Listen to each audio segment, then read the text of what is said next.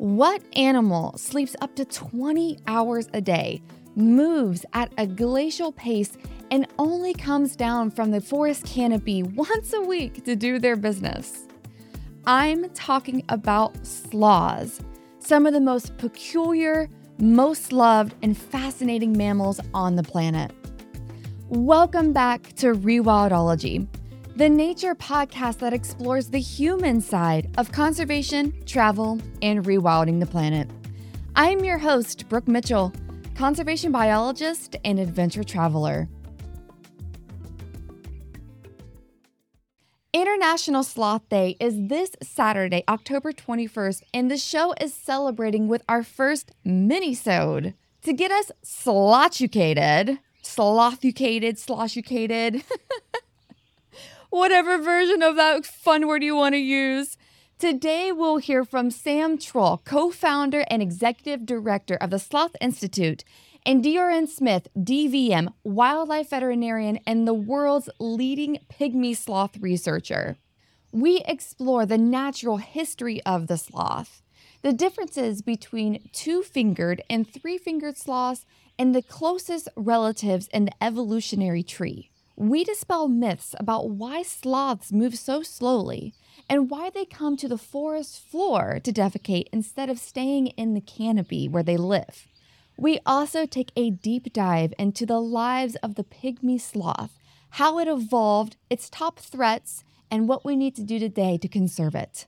So pour yourself a warm cup of coffee or tea, or if it's after 5 p.m., maybe a glass of wine Settle into your most comfiest of positions and get ready for a leisurely view into the wonderful world of the sloth. Our first slothy teacher is Sam Trull of the Sloth Institute. Based in Costa Rica, Sam and her team rescue, rehabilitate, and release sloths back into the wild, scientifically research sloths, educate the public about sloths, and are working to conserve and protect the group of animals for the future. And also, too, before we dive too much deeper, I just want to take a moment to chat about sloths themselves, since yep. again, people probably don't know much about like the natural history and what these creatures actually are. Just right, right now, they're just really hip and they're cute and their faces are plastered on a whole bunch of different paraphernalia of things. Like so my background. yeah, well, I mean, come on, that is the cutest background. That's my time. picture, so oh I'm allowed gosh. to put it there. I just like want to just mm, so cute, so cute, but super yeah, cute, so cute. But if you could just take a second, just just explain a little bit more about slaws and even just whatever facts you want to list off, but just educate mm-hmm. us about these amazing creatures. Yeah. So, well, I think one of the first things to point out is that the two different kinds of sloths are not closely related. So the two fingered sloths and the three fingered sloths. And I say two fingered and three fingered versus two toed and three toed because it's much more accurate. They, the difference in the number of digits is on their fingers, not on their toes. And they also, like, unlike a dog, for example, that has four legs, sloths don't have four legs. They have two legs and they have two arms, and they use them that way similar to a primate. You know, they don't mm-hmm. eat with their feet. They eat with, I mean, some primates do actually eat with their feet, but in general, you know, just like us, like we use our hands and our feet differently. So sloths are the same in that way. So just to start with two fingered and three fingered.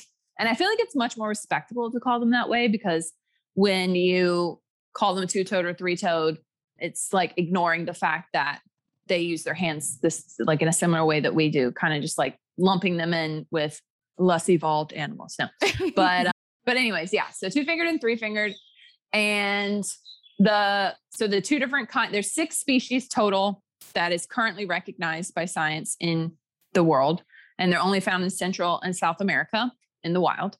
And in Costa Rica, there's two different species. So there's the Choloepus hoffmanni, which is the two-fingered species in Costa Rica, and Bradypus variegatus, which is the three fingered species in Costa Rica. And the two different kinds have been evolving separately, they think, for probably about 40 million years.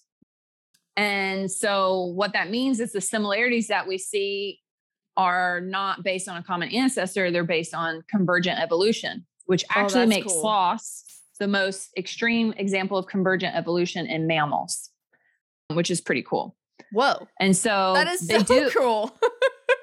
It's super cool. And so they do have a lot of similarities, but they do also have a ton of differences. And actually, this is my favorite fact about sloths, but the number of cervical vertebrae that they have is different. So, as you may know, all mammals have seven cervical vertebrae, except for manatees and sloths. And manatees have six, but they always have six. And with sloths, with two fingered sloths, they can have between five and seven. What? And with three fingered, yeah, with three fingered sloths, they can have between eight and 10. what? So that so that means that three fingered sloths have more bones in their neck than a giraffe, oh which Oh I just think is crazy cool. So is that how they can like do that whole like turn around with their neck? Yeah, Exactly. Oh, Yeah. okay. And one of the things I always like to tell people when I start explaining like all the, the weird things that there are about sloths is that for the most part, most of the the unique morphological characteristics that they have and the unique behaviors that they have, most of those things can be explained by either their need to conserve energy or their need to be invisible in the forest because that's how they survive. They survive by not wasting energy and they survive by not, you know, getting eaten by predators because unfortunately they don't have a lot of ways to protect themselves from predators except for going unnoticed. So they need to basically be invisible. So by being slow, they're not only slowly conserving energy, but they're also silent. And we definitely see this in, you know, the thousands and thousands of hours that we've been observing sloths in the forest. When they're moving, you barely hear them. So like you need to have a visual and you need to keep that visual or you're going to lose your visual Mhm. because because they're so silent. And so with the cervical vertebrae question with the three finger sloths, it really helps them to you know turn and look and maybe check out you know some noise behind them to see if it's a noise they should be worried about without moving their whole body. And by not moving their whole body, what do they do? They conserve energy and they bring less attention to themselves because they're moving, you know, a much smaller piece. So for the most part, most of the things that's weird about them can be explained with those with those two things in mind, which I think is pretty cool. They are also excellent swimmers. Both kinds of sloths are excellent swimmers. There's a, a really ugly rumor going around that two fingered sloths can't swim, and it's not true. And I don't know where it started, but it's not true. Both two fingered and three fingered sloths are excellent, excellent swimmers. And again, that makes a lot of sense because all the places where sloths live, there are bodies of water. In Manuel Antonio, for example, there's the ocean, and there have been Mhm. sloths found like floating on driftwood in the ocean. So being able to swim, of course, helps keep them alive out there. Though I don't think they're any match for really aggressive waves. But still, you know, being able to float and being able to swim is really important. And then, you know, of course, rivers and you know, sloths are found all through the Amazon, of course. So in places like that, I mean, the rivers just flood really easily with with heavy rains. So being able to swim is essential for not drowning in a place where there's a lot of water that you could fall into. But also, if you think about it, you know, rivers are like the roads of the natural roads of the forest. It's what separates different parts of the forest from another. And so by being able to swim, they're able to get from one side of the forest to the other to get to whatever things that they need. And also to get there with, you know, using less energy because they use a lot less energy swimming than crawling on the ground. So the fact that they're good swimmers, I think is pretty cool. What other facts do I love about sloths? Why do they come to the ground? And when do they do that? Oh man, that is literally every ecologist's favorite question.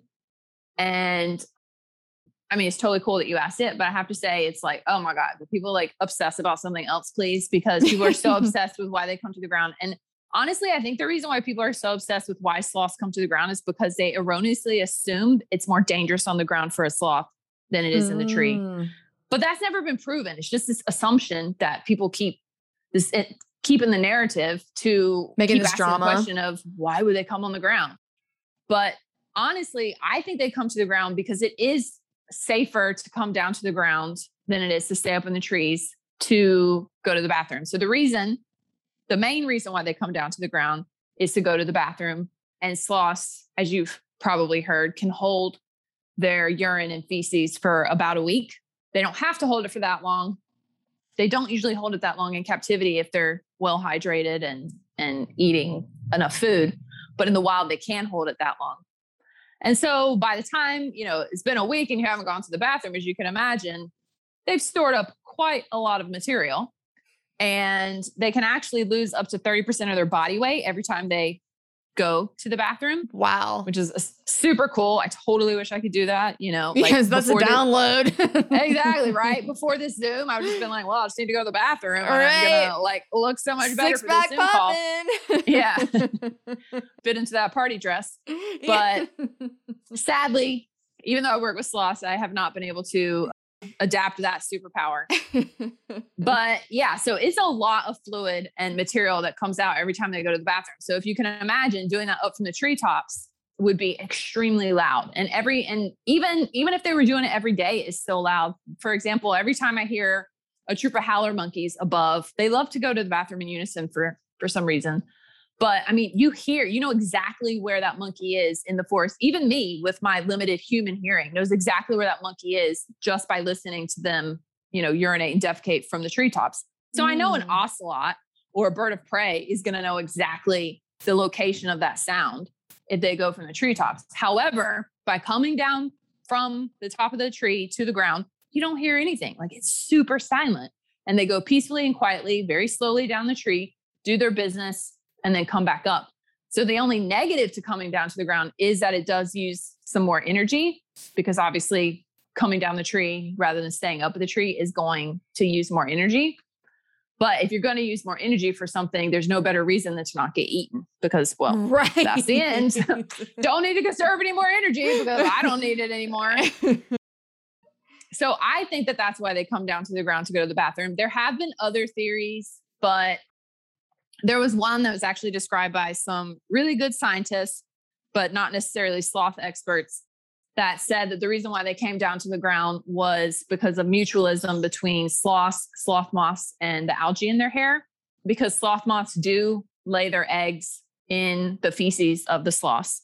And I don't know if you're familiar with sloth moths, but it's this species of sloth. I mean, the species of moth that lives only in sloth hair.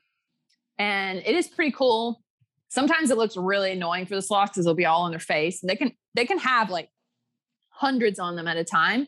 They usually have less i mean it it really varies. Uh, sometimes they have none but they can have a ton of, of sloth moths on them at once and they're only found on sloths. So this theory was that the reason why they come down to the ground is so that sloth moths can lay their egg in their poop and the reason why the sloth moths are important to the sloth is because when they die or when they you know get certain things in their hair they or poop, like poop in their hair, it helps the algae to grow in their hair.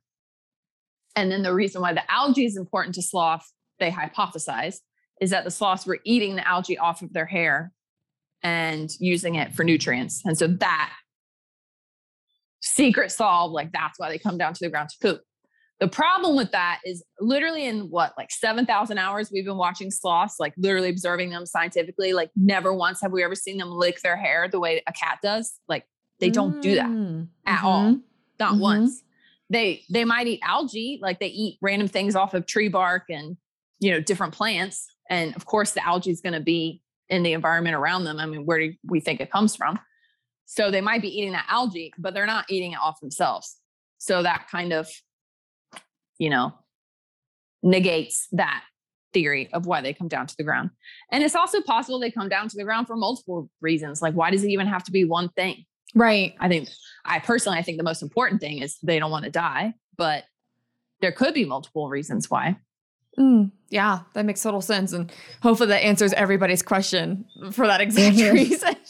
so I was like, I have mm-hmm. to ask it, I have to ask it. But that that is Yeah, no, totally. That's a great, yeah, great response, great answer. And then from like an evolutionary history standpoint, what is like their closest relatives? Where where are they placed in the tree of life? This very special, unique creature. Mm-hmm. So they're in a suborder of uh, mammals called xenarthrans, and the other xenarthrans that exist are anteaters and armadillos. And so those are technically their closest living relatives. Both you know, I have to say there's something special about xenarthrans in general because anteaters and armadillos are both like really fun species to rehabilitate. Like they're characters, Mm, total doof, really? total doofuses, like total idiots. I adore them. Um, they're so funny. And so, and sloths have similar characteristics to that. So I guess like being a doofus is a part of being a xenarthran. I don't know, but they're amazing. I, I love them. I love them both. So yeah, they're their closest relatives. And actually the, the classification used to be called edentata because, which means having no teeth because anteaters have no teeth at all. And then sloths have interesting dentition. That's another thing that's interesting about them. So they have no incisors at all, like no teeth up here, and only molars and premolars. And so three fingered sloths only have little tiny nubby molars and premolars that continuously grow so that they can chew, you know, the leaves and on all the tough things that they chew on a regular basis to feed themselves. And then two finger sloths have the molars and premolars. And then they have these pseudo canines, which are really big, like typical canine looking canines, but they're not technically canines because they're positioned a little bit further back. So they're technically premolars. They call them pseudo canines, but they're a big, sharp teeth. And a lot of people ask, well, like if they're vegetarians, why do they need big, sharp teeth? But I mean, biting into mangoes and different hard seeds, like you do need some decent teeth to get into like really hard flesh. And they will eat, like, especially the two fingers do eat a bit of fruit in the wild. But also, as peaceful as I say sloths are, and as much as they do generally mind their own business in the wild, which is one of my favorite things about them, they don't shy down from a fight with another sloth if they need to.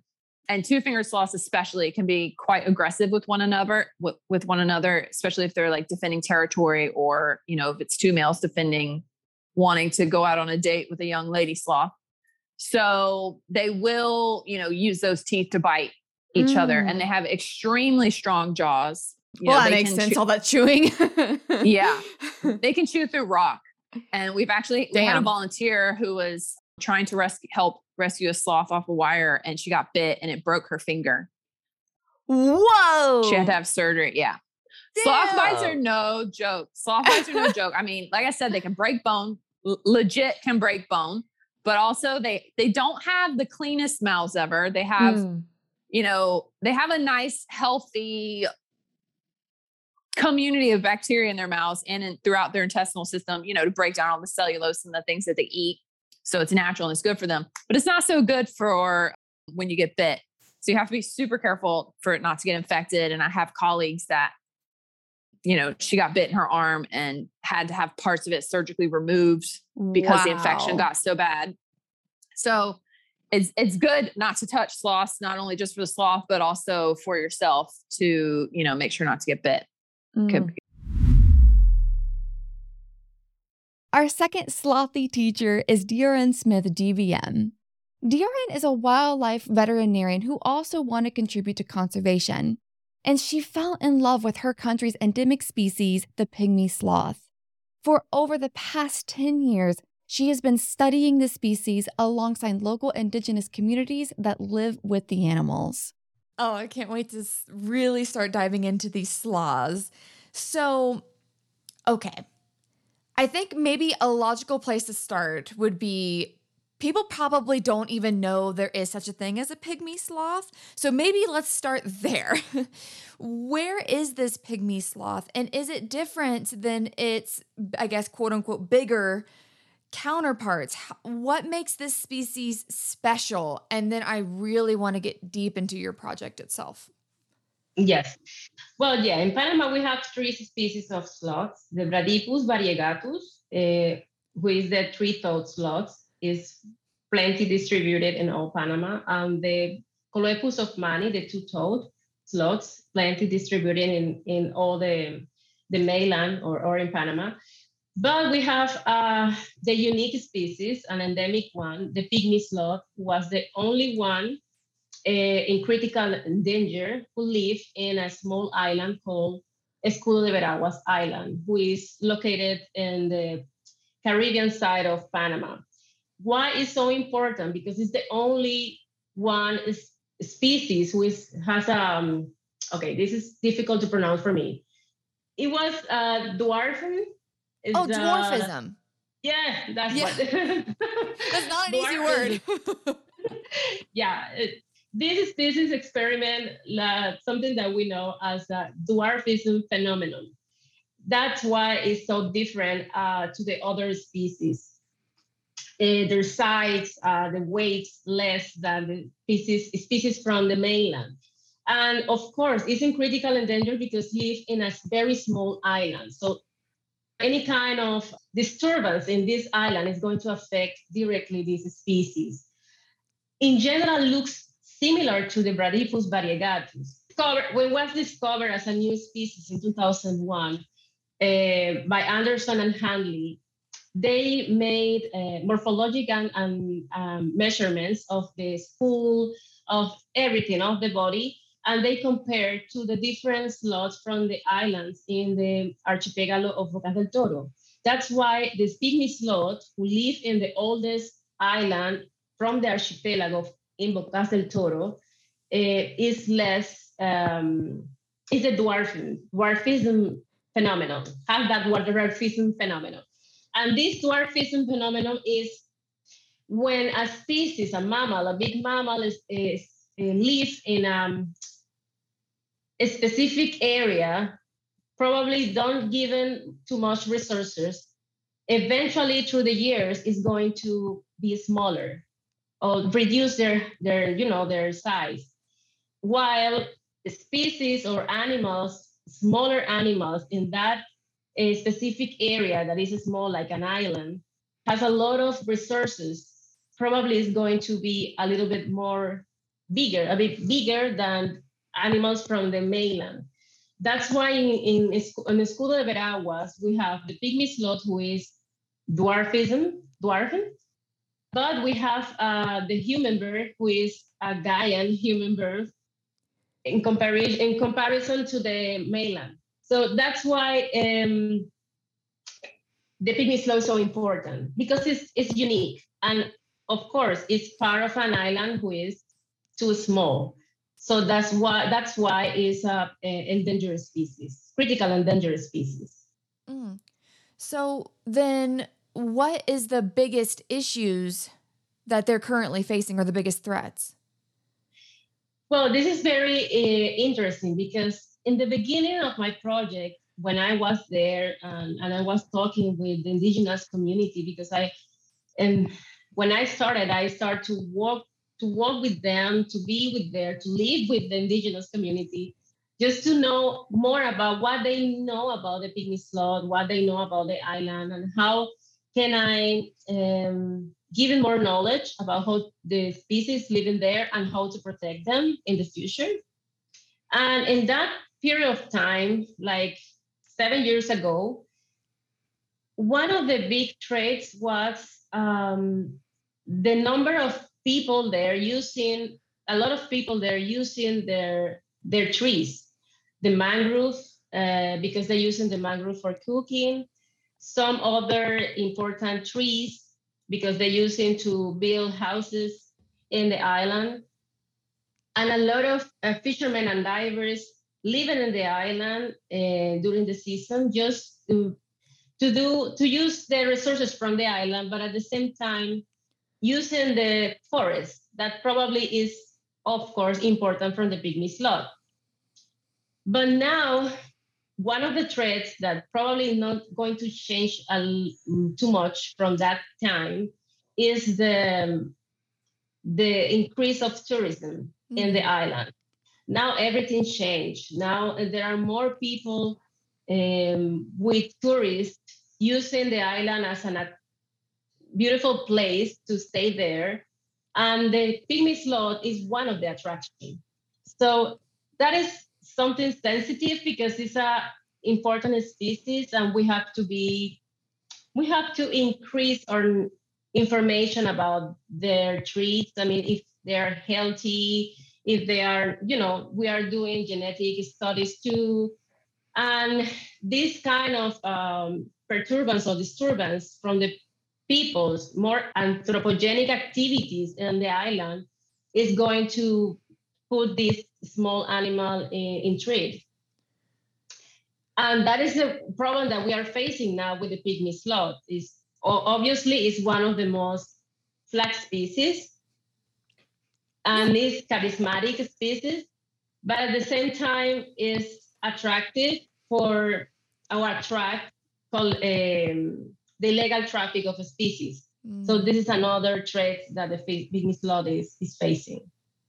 So are people so I I, I want to make sure I completely understand what like the new threats that are coming in. So are these people from mainland Panama coming and like taking them out of the wild and putting them in the illegal market or are they just like setting up like tourist selfie stations or is it a blend or is it the indigenous community seeing like a way to make more money through tourism? Like or is it a blend of all of this? Like what what have you seen on the ground here?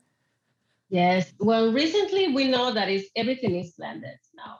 Mm. Um, there are tourists that go there and they want to take a picture with the pygmy sloth. They want to hold the pygmy sloth and take picture. And we know that because indigenous communities they are small from different areas and everybody knows themselves. And when I go there, they say, "Oh, well, uh, I bring." Um, I brought some tourists and they wanted to, you know, be close to the pygmy sloth. And sometimes there are not people from the area. I mean, they're from the mainland, not exactly from the coast near Escudo, not from Dutch communities, because in 2013, something not good happening on, on Escudo. They were taking or 10 pygmy slots for somebody who wants to um, have it in a private collection in United States. In 2013, that happened, and everything changed since then. The indigenous people get mad with everybody because I lose one year of um, I lost one year of uh, research because they closed the island for everybody because they started to don't trust in everybody in anybody mm. uh, since then, and the attention from the pygmy sloth increased because now they know that this small species, this animal that they probably they don't care that is there because they are doing something in the you know in the in the they are diving for for lobsters they are fishing they are not exactly seeing the pygmy sloth as a resource it's just like the sloth there and now they know that people around the world want the pygmy sloth so they were more aware about what are you doing here? And that was probably one of the questions that sometimes they asked me when I was there in the beginning. What are you doing here? Why you want to protect this species? And of course, on the other hand, we have that kind of people with um, irresponsible tour operators that go to Escudo and they just want to be there to take selfies, not exactly to hold the animal, but and at the end, what they receive from Escudo, nothing. Escudo is more than just a beautiful island. Escudo is has a lot of story to tell with the people who visit them. is is a um, legacy from the indigenous community people. is so important for them. Um, they call Dego. They don't call Escudo. Dego is the name of the other indigenous, according to their stories, the, the, the Go indigenous fight with the Nove indigenous, and then the Noves win that fight. And finally, the Dego became rocks on in Escudo, uh, became of part of the resources from Escudo. And I remember in the beginning of my of my research, when I was there and I spent the night with you know with people around, and I was asking the stories of Escudo some of them, they were scared to be to the forest, to go to the forest. They just go to the beach and they have their small houses there, temporary houses, and they never go to the forest because they don't feel that it's important. Sometimes if they have to, you know, log in, log, login, mm-hmm. they do, or they, they did in that moment, but they don't feel that they have to go inside the forest because some of them, the oldest one, or the elder people were scared, but the young people, they don't care.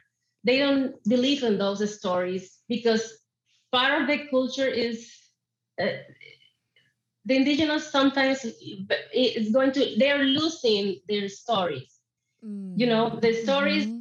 telling from the eldest one um, is now losing from the youngest one and now they don't understand what is so um, it's, it's, it's, difficult for them to connect why the island is so important and why they don't go don't never visit the forest inside the forest of the island.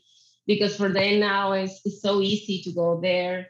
And probably they want to explore another opportunities of incomes.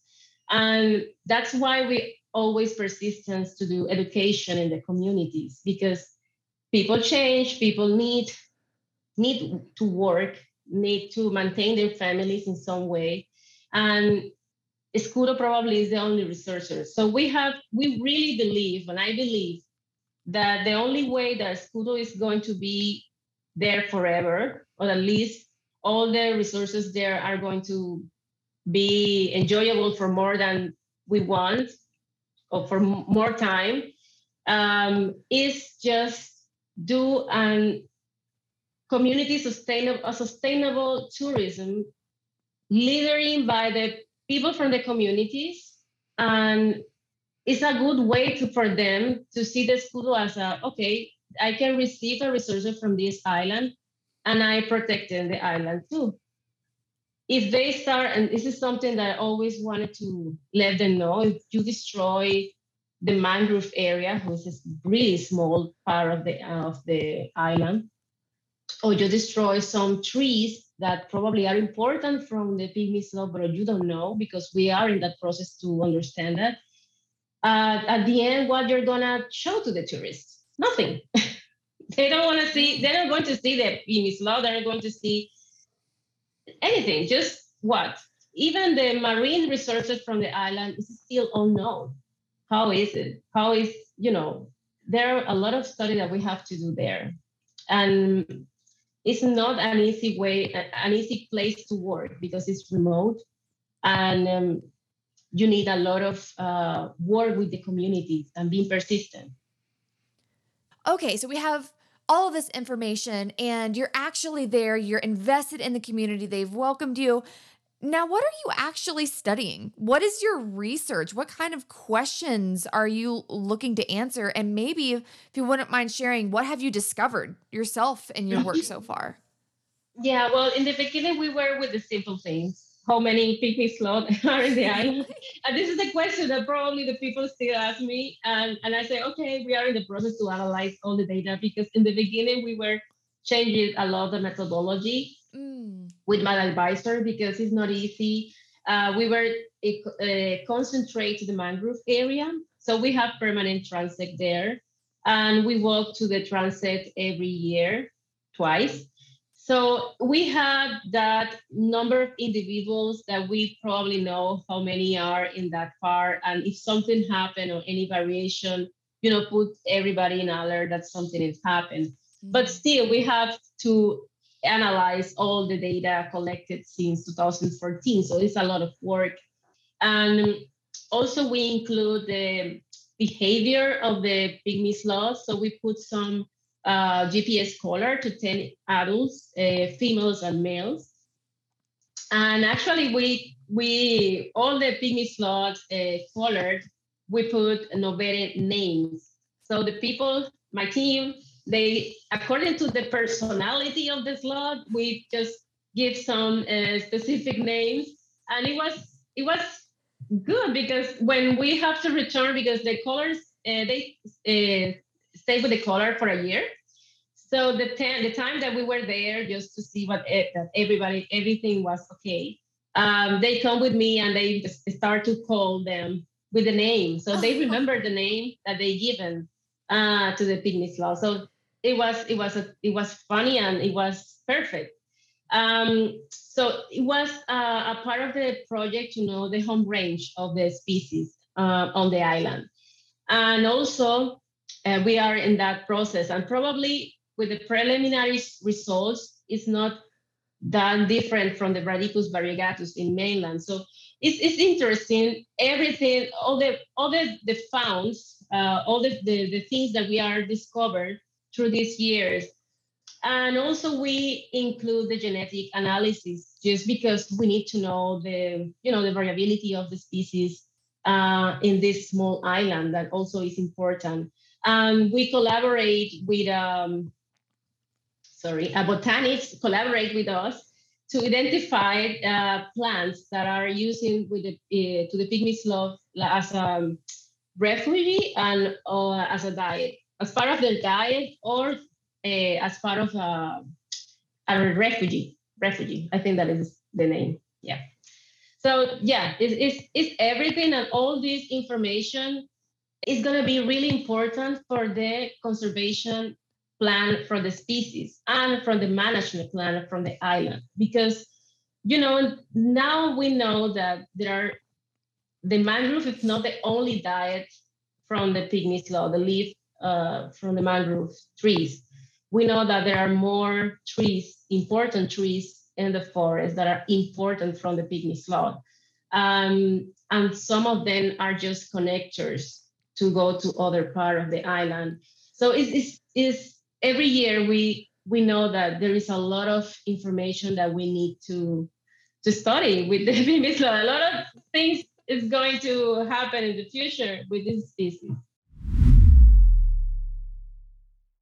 If 30 minutes of sloth fun was not enough for you, please go back into the archives and check out the full interviews with both Sam and Diorene, episodes 46 and episode 74. Thank you for joining me on this wild adventure today. I hope you've been inspired by the incredible stories, insights, and knowledge shared in this episode. To learn more about what you heard, be sure to check out the show notes at rewildology.com.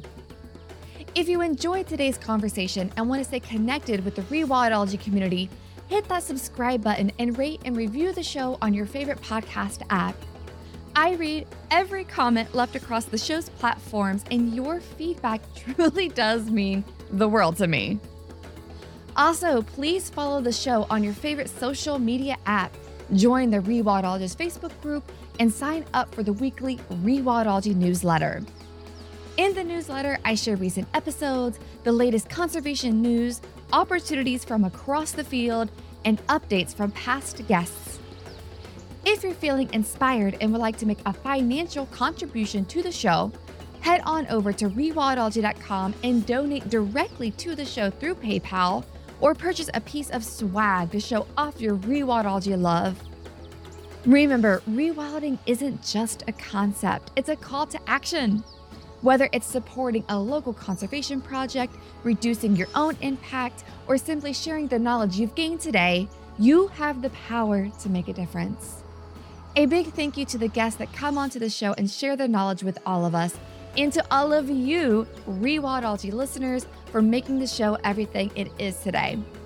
This is Brooke signing off. Remember, together we will rewild the planet.